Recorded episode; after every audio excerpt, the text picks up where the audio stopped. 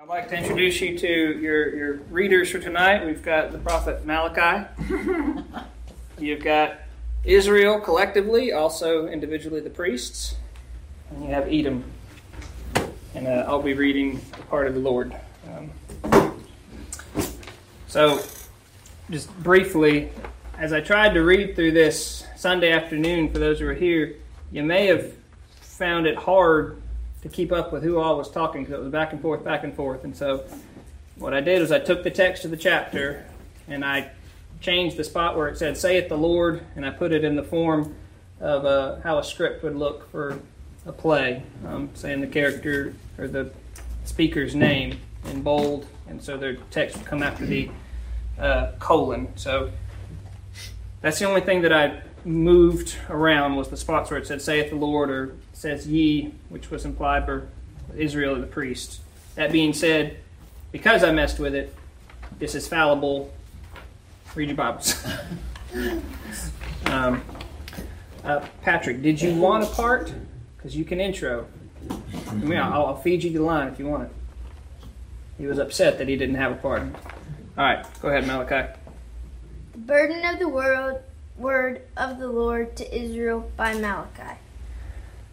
I have loved you. Wherein hast thou loved us? Was not Esau Jacob's brother? Yet I loved Jacob, and I hated Esau, and laid his mountains and his heritage waste for the dragons of the wilderness. We are impoverished, but we will return and build the desolate places. They shall build, but I will throw down, and they shall call them the border of wickedness, and the people against whom the Lord hath indignation forever. And your eyes shall see, and ye shall say, The Lord will be magnified from the border of Israel. A son honoreth his father, and a servant his master. If I then be a father, where is mine honor? And if I be a master, where is my fear? O priests that despise my name, Wherein have we despised thy name? ye offer polluted bread upon mine altar. Wherein have we polluted thee? In that ye say, The table of the Lord is contemptible. And if ye offer the blind for a sacrifice, is it not evil? And if ye offer the lame and sick, is it not evil? Offer it now to thy governor. Will he be pleased with thee, or accept thy person? And now I pray you, beseech God that he will be gracious unto us, that this hath, being by your means, will he regard your persons. Who is there even among you that would shut the doors for naught? Neither do you kindle a fire on my altar for naught. I have no pleasure in you, neither will I accept an offering at your hand. For from the rising of the sun, even unto the going down of the same, my name shall be great among the Gentiles. And in every place incense shall be offered unto my name, and a pure offering, for my name shall be great among the heathen.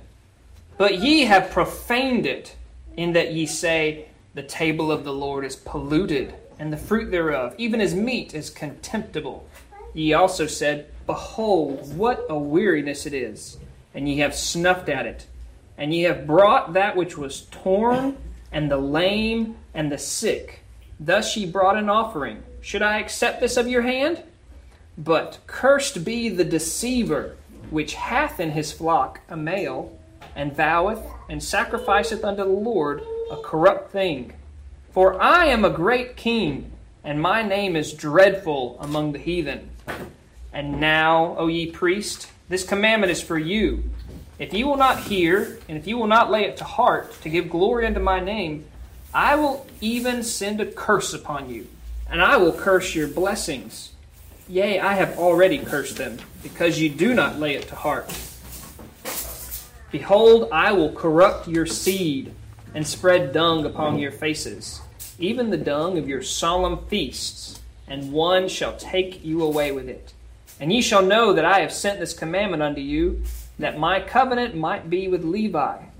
My covenant was with him of life and peace, and I gave them to him for the fear wherewith he feared me, and was afraid before my name. The law of truth was in his mouth, and iniquity was not found in his lips.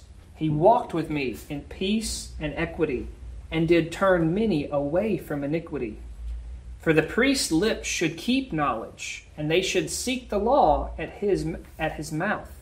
For he is the messenger of the Lord of hosts. But ye are departed out of the way. Ye have caused many to stumble at the law. Ye have corrupted the covenant of Levi. Therefore I have also made you contemptible and base before all the people, according as ye have not kept my ways, but have been partial in the law. Have we not all one Father? Hath not God, hath not one God created us? Why do we deal treacherously, every man against his brother, by profaning the covenant of our fathers? Judah hath dealt treacherously, and abomination is committed in Israel and in Jerusalem. For Judah hath profaned the holiness of the Lord, which he loved, and hath married the daughter of a strange God. The Lord will cut off the man who doeth this, the master and the scholar, out of the tabernacles of Jacob, and him that offereth an offering unto the Lord of hosts. And this have ye done again, covering the altar of the Lord with tears and weeping and with crying out, insomuch that he regardeth not the offering any more, or receiveth it with the good will at your hand. Why? Because the Lord hath been witnesses between thee and thy wife of thy youth, against whom thou hast dealt treacherously. Yet she is thy companion and the wife of thy covenant, and he and did not make one, yet he the residue of the spirit, and wherefore one, that thou that he might seek a godly seed. Therefore, take heed to your spirit. Let none deal treacherously against his wife of his youth. For the Lord God of Israel saith that he hath, he hateth putting away, for one covereth violence with his garment, saith the Lord of hosts. Therefore, take heed to your spirit that ye deal not treacherously. Ye have wearied the Lord with your words. Wherein have we wearied him? When ye say, Every one that doeth evil is good in the sight of the Lord, and he delighteth in them, or where is God of judgment? Behold, I will send my messenger, and he shall prepare the way before me. And the Lord whom ye seek shall, shall suddenly come to his temple, even the messenger of the covenant whom ye delight in. Behold, he shall come. But who may abide the day of his coming, and who shall stand when he appeareth? For he is like a refiner's fire, and the fuller's and like fuller's soap. And he shall sit as a refiner and purifier of silver, and he shall purify the sons of Levi, and purge them as gold and silver, that they may offer unto the Lord an offering in righteousness. Then shall the offering of Judah and Jerusalem be pleasant unto the Lord, as in the days of old, and as in former years. And I will come near to you to judgment, and I will be a swift witness against the sorcerers, against the adulterers, against false swearers, against those that oppress the hireling in his wages, the widow and the fatherless, that turn aside the stranger from his right, and fear not me. For I am the Lord I change not. Therefore, ye sons of Jacob are not consumed. Even from the days of your fathers ye are gone away from mine ordinances, and have not kept them. Return unto me, and I will return unto you. Wherein shall we return? Will a man rob God? Yet ye have robbed me. Wherein have we robbed thee? In tithes and offerings. You are cursed with a curse, for ye have robbed me, even this whole nation. Bring ye all the tithes into the storehouse, that there may be meat in mine house. And prove me now herewith, if I will not open you the windows of heaven, and pour you out a blessing, that there shall not be room enough to receive it. And I will rebuke the devourer for your sakes, and he shall not destroy the fruits of your field, neither shall your vine cast her fruit before the time in the field. And all excuse me, all nations shall call you blessed, for ye shall be a delightsome land. Your words have been stout against me. What have we spoken so much against thee? Ye have said, It's vain to serve God. And What profit is it that we have kept his ordinance, and that we have walked mournfully before the Lord of hosts?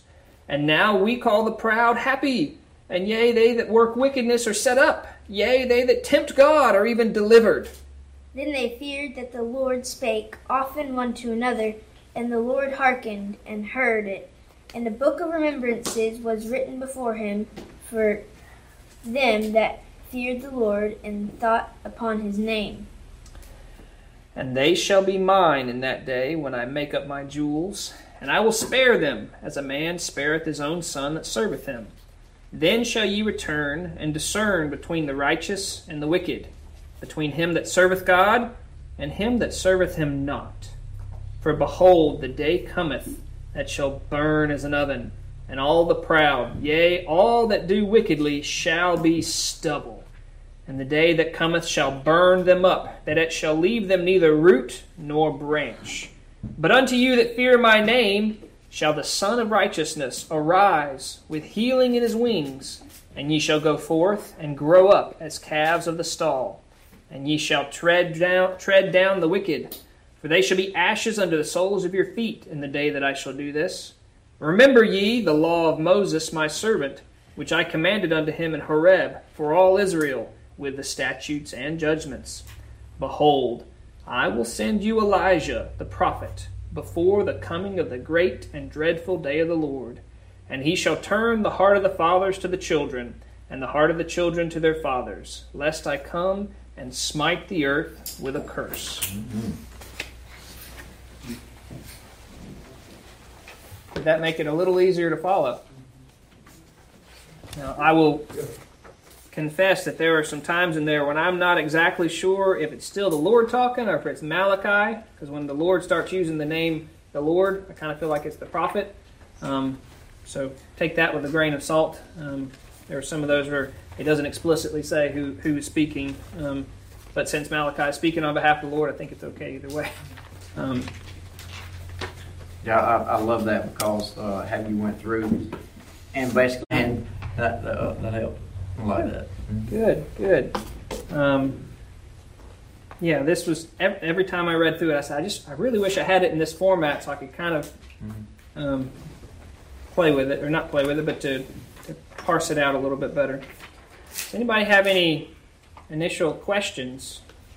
Do y'all want to keep sitting up here or y'all want to be released? You're welcome to. Either way.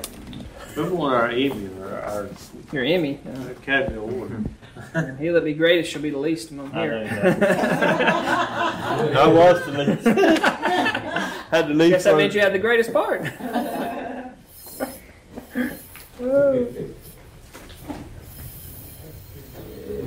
All right, so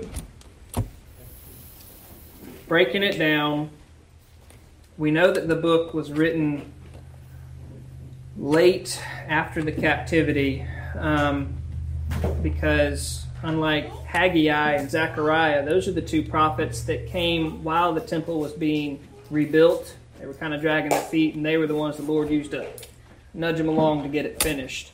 Here, he's not dealing with the construction of it, but he's dealing with how are they actually serving in the rebuilt temple. And obviously, they're not doing a good job. Um,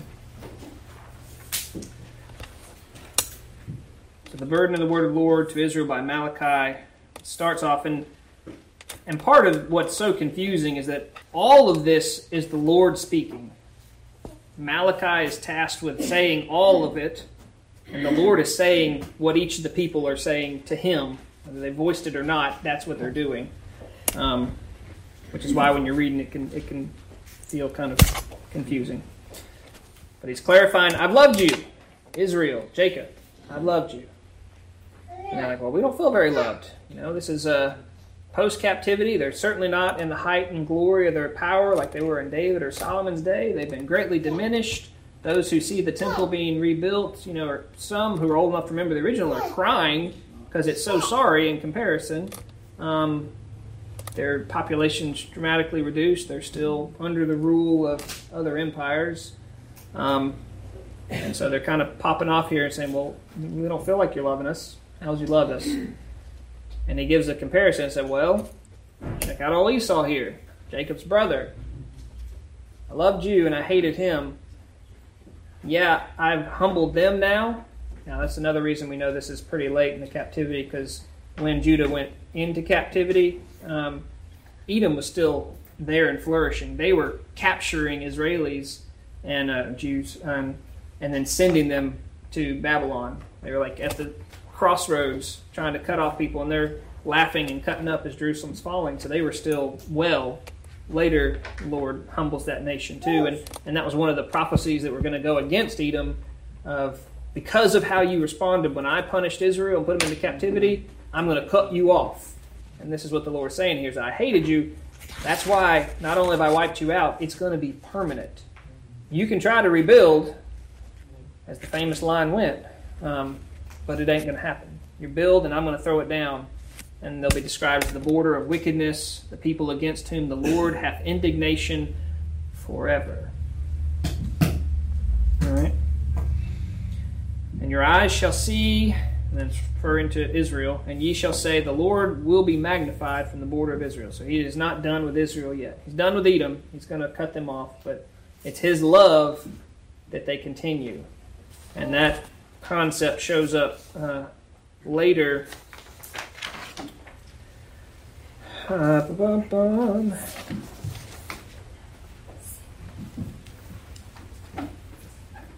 for I am the Lord, I change not. Therefore, ye sons of Jacob are not consumed. It reminds me of Lamentations 3 and 22. For the Lord's mercies are new every morning. It's by his grace that we're not consumed.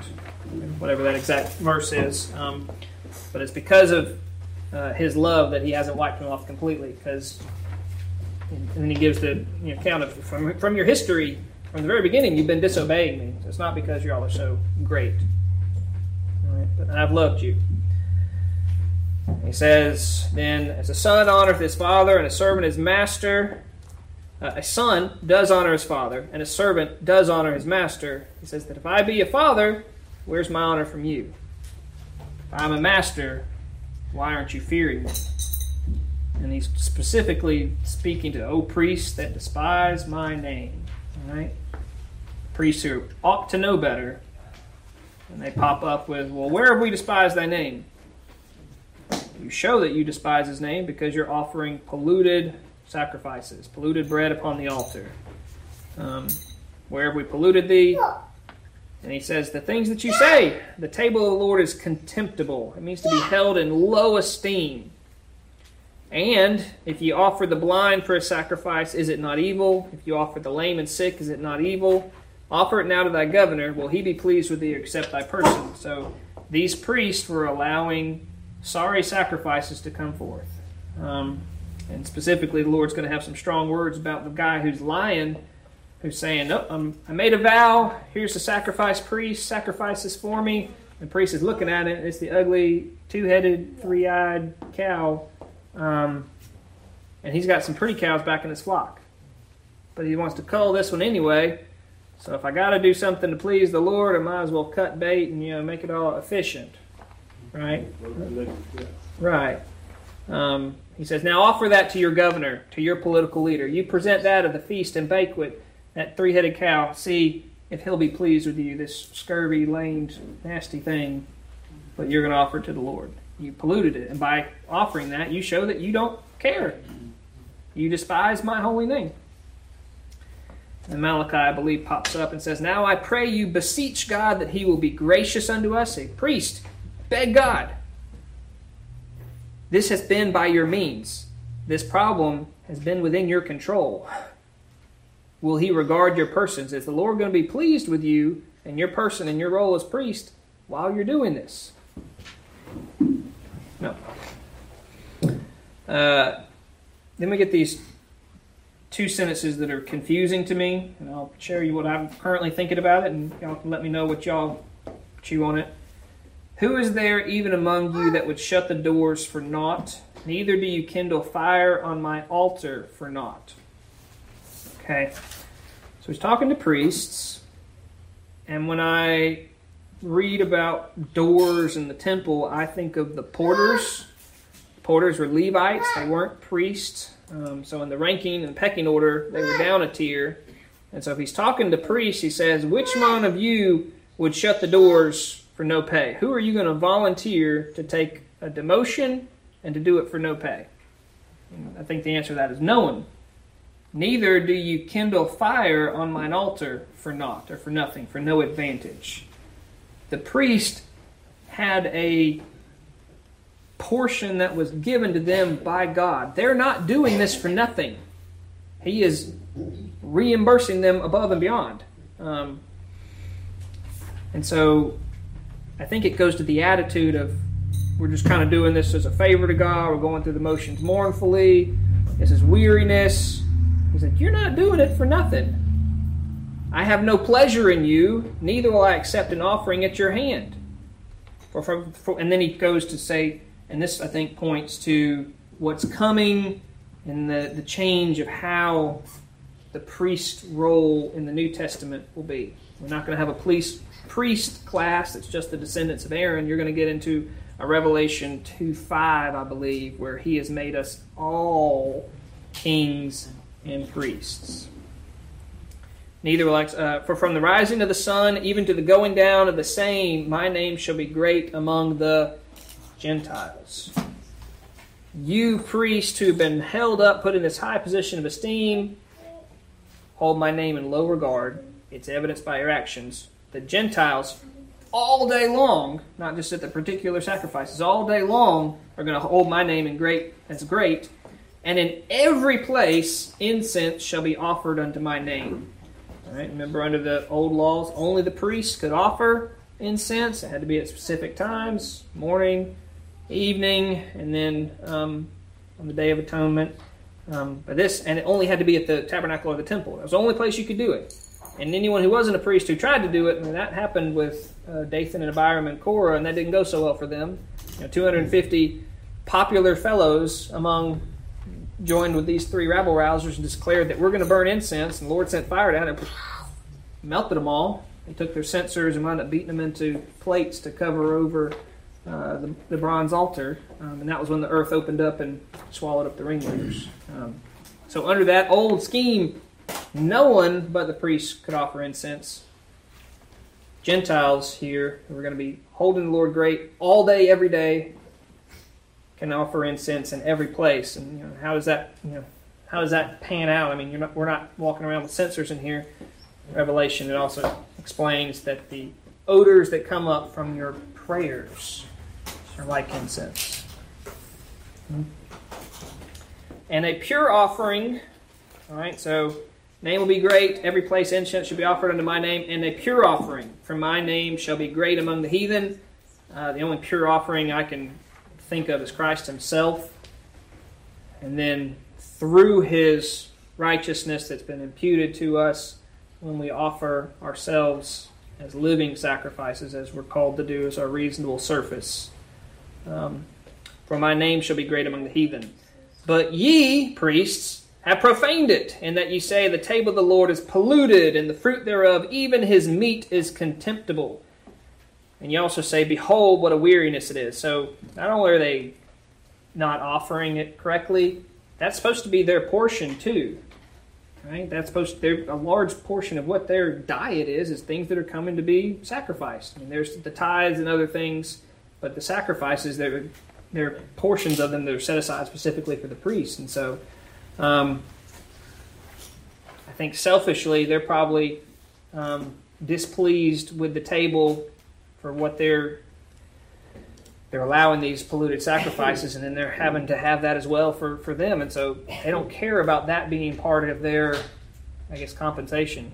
They're, they're reaping what they sow if that makes sense. I feel like i'm kind of talking around it but if you're allowing lousy sacrifices and then you're supposed to get credit to eat portion of it you don't want to eat that right?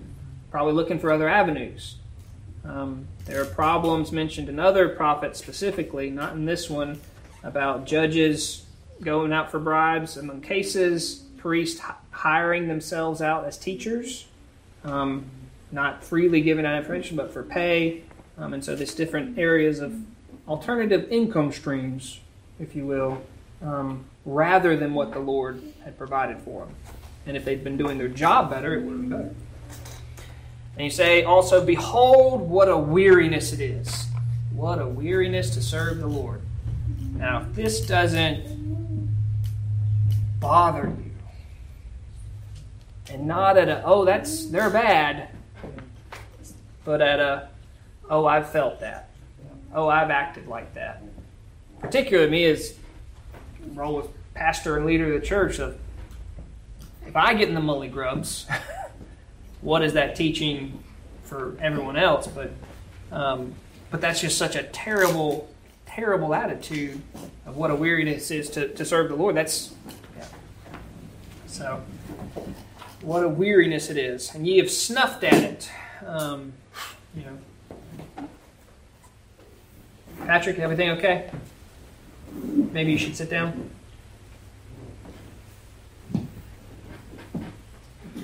And ye have brought in that which is torn, and the lame, and the sick. Thus have ye brought an offering. Should I accept this of your hand? Short answer is no. You're bringing sloppy seconds, lousy leftovers, the dregs. That's not what needs to be brought to the Lord. Then a war now. But cursed be the deceiver which hath in his flock a male, and voweth and sacrificeth unto the Lord a corrupt thing. Now, this doesn't specifically condemn the guy that all he has is the funky looking lamb. It's the one who knows he's got the right thing and withholds it and sends the sorry thing instead. For I am a great king, and my name is dreadful among the heathen. Then he gives a commandment um, to the priests. He will not hear, he will not lay it to heart to give glory to my name. So, what's the commandment? Give glory to my name. O priests that despise my name. That's who he's talking to. The command is give glory to my name. You need to hear it, hear the commandment, and lay it to heart. To lay it to heart means to hedge it about, to guard it, to make sure it stays there. I will even send a curse among you. I will curse your blessings. Yea, I have already cursed them because ye do not lay it to heart. And then he goes on to describe how he will corrupt their seed. Um, see, to describe their posterity or children, and also bring shame upon them. I will spread dung upon your faces. Now they are the priests, cleanest of the clean. You cannot go into the temple when you're defiled, and so to have dung smeared upon you is just a gross defiling. And he then he goes even farther and says, not just dung, but the dung of your solemn feasts. You know, you got all these animals gathered together in Jerusalem three times a year. They're supposed to gather. All the men come.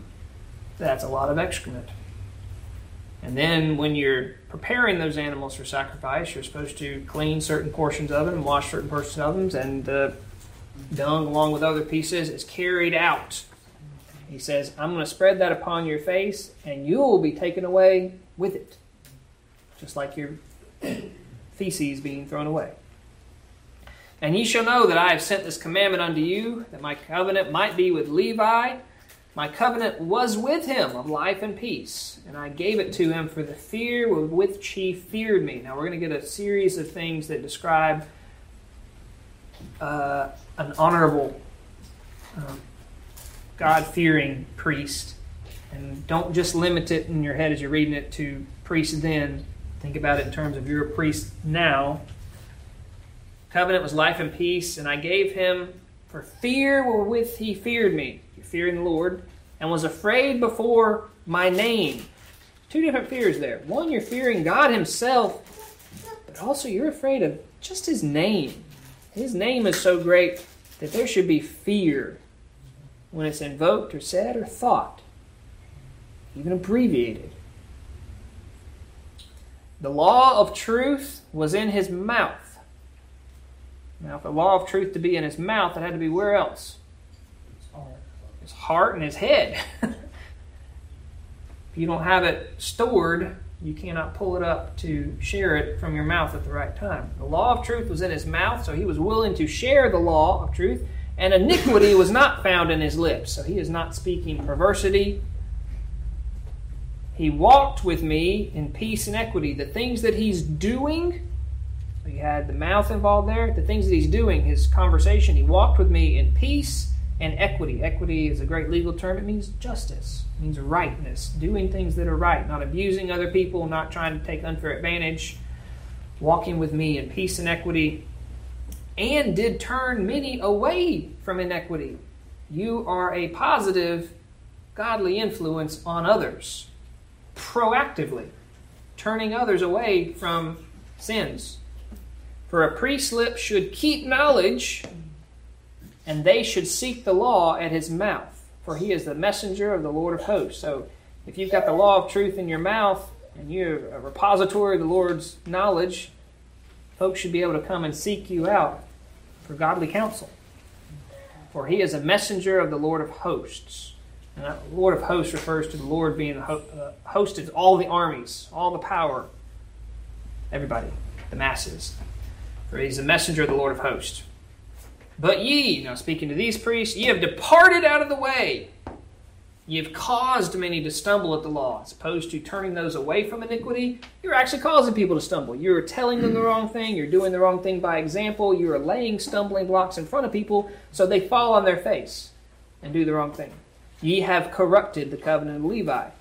Therefore, I have also made you contemptible and base before all the people according as ye have not kept my ways, but have been partial in the law. So they've been showing partiality. You've got your rich friend over here, and you've got your poor fellow over here. Who do you favor?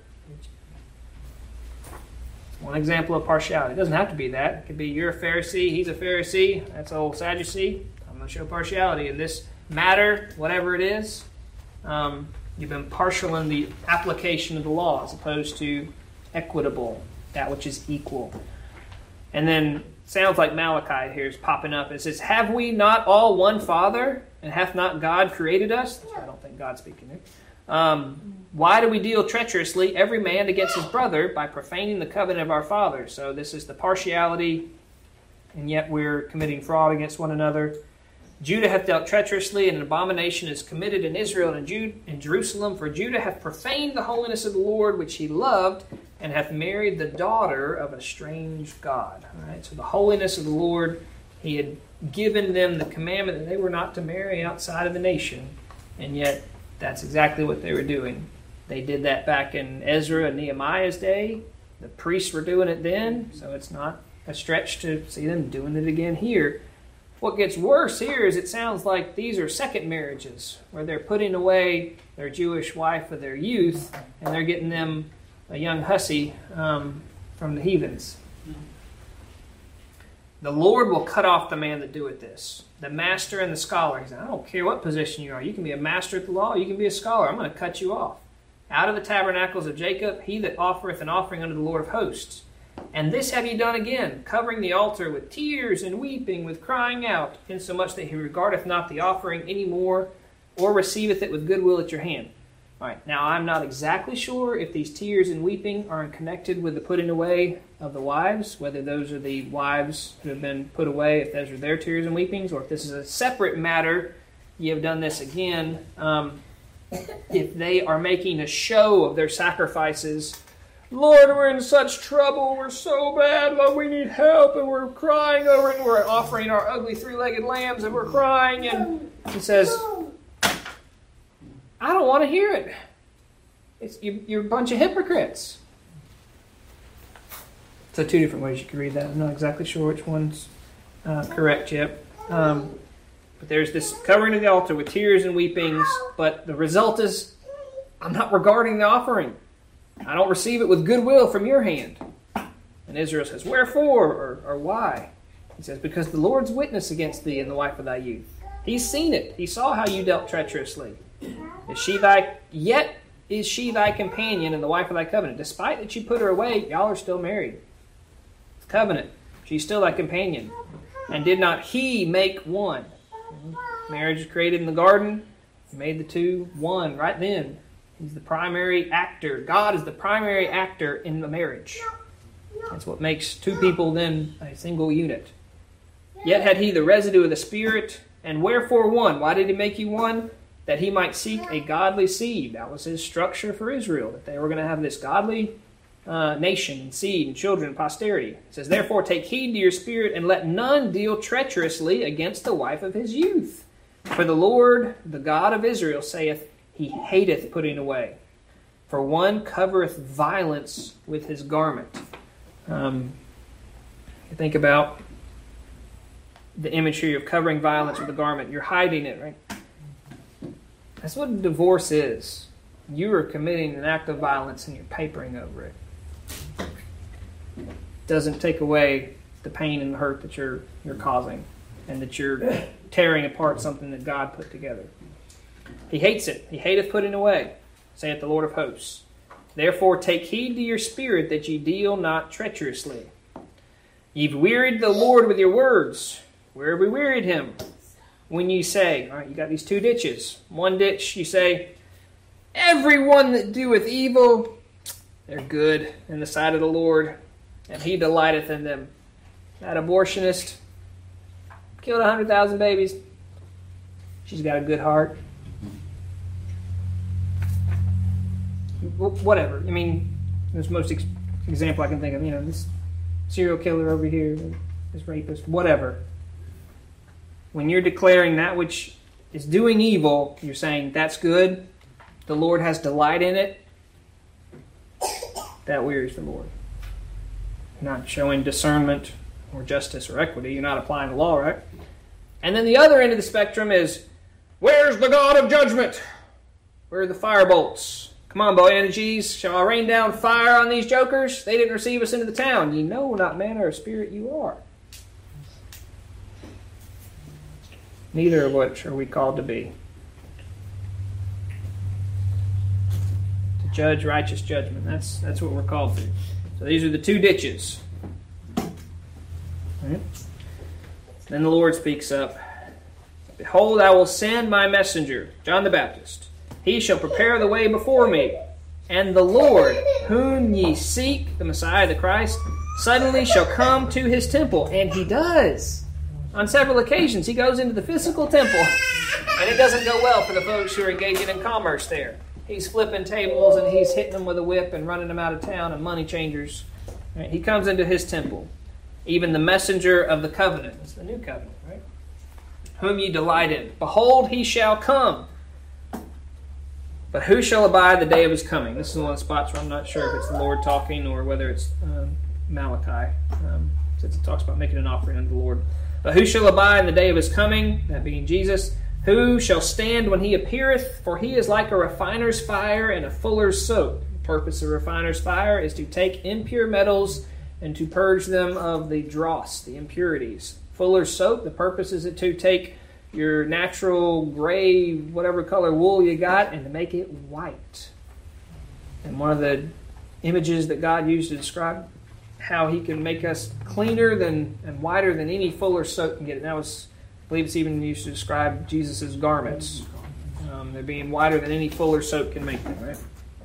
He shall sit as a refiner and a purifier of silver. He shall purify the sons of Levi, purge them as gold and silver that they may offer unto the Lord an offering in righteousness. Then shall the offering of Judah and Jerusalem be present unto, pleasant unto the Lord as in the days of old, as in former years. So you've got Jesus there purifying us, purging us of our sins. And then the Lord says, And I will come near to you to judgment. This jumps to the final day, the last judgment. And I will be a swift witness against all the wicked the sorcerers, adulterers, false swearers, those that oppress hirelings and their wages, the widow, the fatherless, those that turn away the stranger from his right under the laws of Israel. You had certain rights you had to extend to strangers and the poor. Um, and so the one who oppressed them, that's a strong condemnation from the Lord. And those that fear me not. For I am the Lord, I change not. Therefore, ye sons of Jacob are not consumed. Why aren't they consumed? Because the Lord has continued to love them. Even from the days of your fathers, you've gone away from my ordinances and not kept them. Return unto me, and I will return unto you. Wherein shall we return? Will a man rob God? question. Yet ye have robbed me. I don't touch each other. Almost done. Sit still and quiet. Where have we robbed thee? It says in tithes and offerings. You know, the tithe is under the Old Testament law, they were required to bring in a tenth of the increase every year. And that was brought into the temple. That was to feed the priest class. We're not under that system anymore. Um, you're cursed with a curse. We're under the, the voluntary free will offering, giving um, what the Lord puts it on your heart. In tithes and offerings, ye are cursed with a curse. Ye have robbed me, even this whole nation. Bring ye all the tithes in the storehouse, that there may be meat in mine house. And prove me. He says, Test me on this. You'll be obedient here, and see if I won't open the windows of heaven and pour out a blessing, that there shall not be room enough to receive it. I'll rebuke the devourer for your sakes. Imagine the, the caterpillar, if it's literally, or you know, the angel of devourer, whoever he sends out to make your crops terrible. And he shall not destroy the fruits of your ground, neither shall your vine cast her fruit before the time of the fields, and all nations shall call you blessed, for ye shall be a delightsome land. There were many promises and curses to Israel, natural Israel, that obedience, he would give favor. Disobedience, there would be strong rebukes. Finally, he says, Your, your words have been stout against me. Um, I think of short and squat. I, I had to look up what stout meant. It means proud, haughty, arrogant. Your words have been arrogant against me. Where have we spoken against thee? So much against it. When you've said, It's vain to serve the Lord, there's no point, it's worthless. What profit is it that we've kept his ordinances and that we've walked mournfully before the Lord of hosts?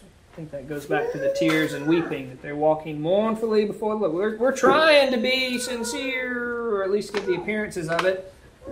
It's hard. It's a weariness. What's the point? These are proud words speaking against the great king. And now we call the proud happy. Man, those, those proud folks over there look like they got it pretty good. Those that work wickedness are set up. Look, they've got all that stuff. That'd be nice to have. Yea, they that tempt the Lord are even delivered. Seems like nothing can touch them. We know they're doing wrong. Kind of jealous. That's the sorry attitude. And then Malachi, I think Malachi pops up, says, Then they that feared the Lord, very different group of people from the ones we just described, And they that feared the Lord spake often one to another. And the Lord hearkened and heard it. And a book of remembrance was written before him for them that feared the Lord and that thought upon his name. So, what's this example for you and me as we're fearing the Lord? Good, good idea to speak one to another about Him. And remember in our conversations, even in the idle ones, the Lord's listening. He's hearkening and heard. And then there was a book written detailing what they're talking about a book of remembrance for them that feared the Lord and that thought upon His name. Fearing the Lord and thinking upon His name. And then the Lord finally says, And they shall be mine. Who's the they? It's not the vain and the wicked and the proud, it's those that feared him, his children. They shall be mine in the day when I make up my jewels, or I gather them up. I will spare them, as a man spareth his own son that serveth him. Then ye shall return and discern between the righteous and the wicked, and between him that serveth God and him that serveth him not. There's language about the saints being called to judge. And so this will be the discernment of You'll be there on the judgment day too, and you'll see those who are righteous and those that are wicked. And you won't have the feelings that we have now, we just can't imagine anybody going to hell. Uh, the scales will drop off of our eyes because we've got sin scales on our face too. And we'll be able to see clearly and righteously of seeing who are the Lord's and who is righteous, who serves Him, and who are the wicked that don't serve Him. And the day will come, it'll burn as an oven. All the proud, all that do wickedly, shall be as stubble. You know, stubble, just a little crumbly part of the leftover grain that you've cut that just dried, you toss in the fire, it goes up like nothing. The day will come and burn them up, and it shall leave them neither root nor branch. There's not going to be anything left over from that fire. There's no continuance of their seed. There's no continuance of anything. This is pointing to the this is the this is the end, right, kids? but unto you that fear my name, very different scenario, shall the sun, the brilliancy of luminescence, the sun of righteousness, shall arise with healing in his wings, and ye shall go forth and grow up as calves of the stall. The calves of the stall are the pampered ones. They're the ones who are well fed, well cared for, Um, I saw one of the texts has a, a revised language that says you'll gambrel as a calf. I mean, like romping around the field, like just happy-go-lucky calf, right? As opposed to the stubble that's burned up. And ye shall tread down the wicked, for they shall be ashes under the soles of your feet in the day that I shall do this. They'll have no power to, to fight or withstand anything. And finally, remember ye the law of Moses my servant. Remember, he's talking to the priest here, which I commanded them in Horeb for all Israel with the statutes and judgments. Remember that. And they were to keep that until Jesus came and put the coda to, to shift it to the new, new scheme.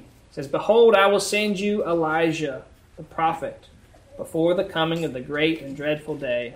And he shall turn the heart of the fathers to the children, and the heart of the children to their fathers, lest I come and smite the earth with a curse. And that again is referring to John the Baptist, and that was what was quoted by the angel when he appeared to Zacharias, John the Baptist's father, in the temple as he was offering incense. Book of Malachi. Anybody learn anything? I want to ask a question. I may be completely off base, Okay. I don't want to be too embarrassed here. Uh, in this, the reading, sometimes you couldn't tell if it was God speaking or Malachi speaking. Was it God speaking through? In the text itself, Malachi is saying every word. That's, that's, that's the burden that he is relaying. So he is there in Israel and he is saying, I was told to say this, the Lord said this, and then he get, tells what the response is from both Edom and the priest. The priests aren't actually piping up. Um, but I was trying to shift it around so it'd be easier to see which party was being referenced. Okay, so it wasn't God speaking through Malachi. He was just telling what to say. I think with with any divine text, the Lord was telling Malachi what to say. Yes, but there wasn't there wasn't the audible voice of God. No, at this I know, point. but it never is. It's right here. It was in Jesus' day. Yeah, At least three times we got an audible one. I know. Verse fifteen of chapter two, where it says, therefore take heed to your spirit, and let none deal treacherous, against the his youth. Mm-hmm. Is he saying that if you heed to your spirit, then you wouldn't do that? Take heed. I think there means to guard your spirit, your life, your impulses. Yeah. Be be ye warned and cautious. Don't do it. Blah, blah. Take heed. It's amazing to me how we, we, we've heard three, six quoted all of our life, and it, it hadn't been quoted out of context, but it's been quoted without the rest of the context. Takes a little bit of time to unpack the rest of the context.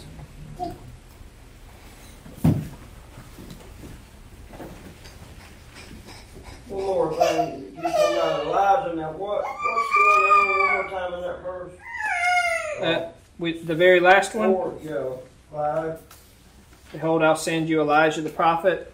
All right, so that is uh, he's just comparing that to John the Baptist, or? John the Baptist is the fulfillment of that. Right. So when the angel comes to Zacharias, he's telling him, you know, he's going to be filled with the Holy Ghost from the womb. This is in Luke 1. Uh, he'll go before him, going before the Messiah, in the spirit and power of Elias. And that's just the Greek translation of the Hebrew word Elijah. So same person. Spirit and power of Elijah to turn the hearts of the fathers to the children and the disobedient to the wisdom to make ready a people prepared for the Lord. So you've got that angel is quoting that verse to let the Father know this is what he's going to do. Uh, over in, I think it's Matthew 17. Let's see. Um, Jesus would address the question about um, whether John the Baptist was that one. Yeah, Matthew 17 10. Uh, his disciples asked him, saying, Why then say the scribes that Elias must first come. So when the scribes are teaching when the Messiah is going to come, they say that Elijah, Elias, has to come first. That's what the scribes are saying. And Jesus answered, Elias truly shall come and restore all things. But I say unto you, Elias is come already, and they knew him not. They didn't recognize it was John, and they've done unto him whatsoever they listed. They killed him. Likewise shall also the Son of Man suffer of them. And then his disciples understood that he spake unto them of John the Baptist. So those are the two ways that we know definitively that those verses are fulfilled uh, in John the Baptist.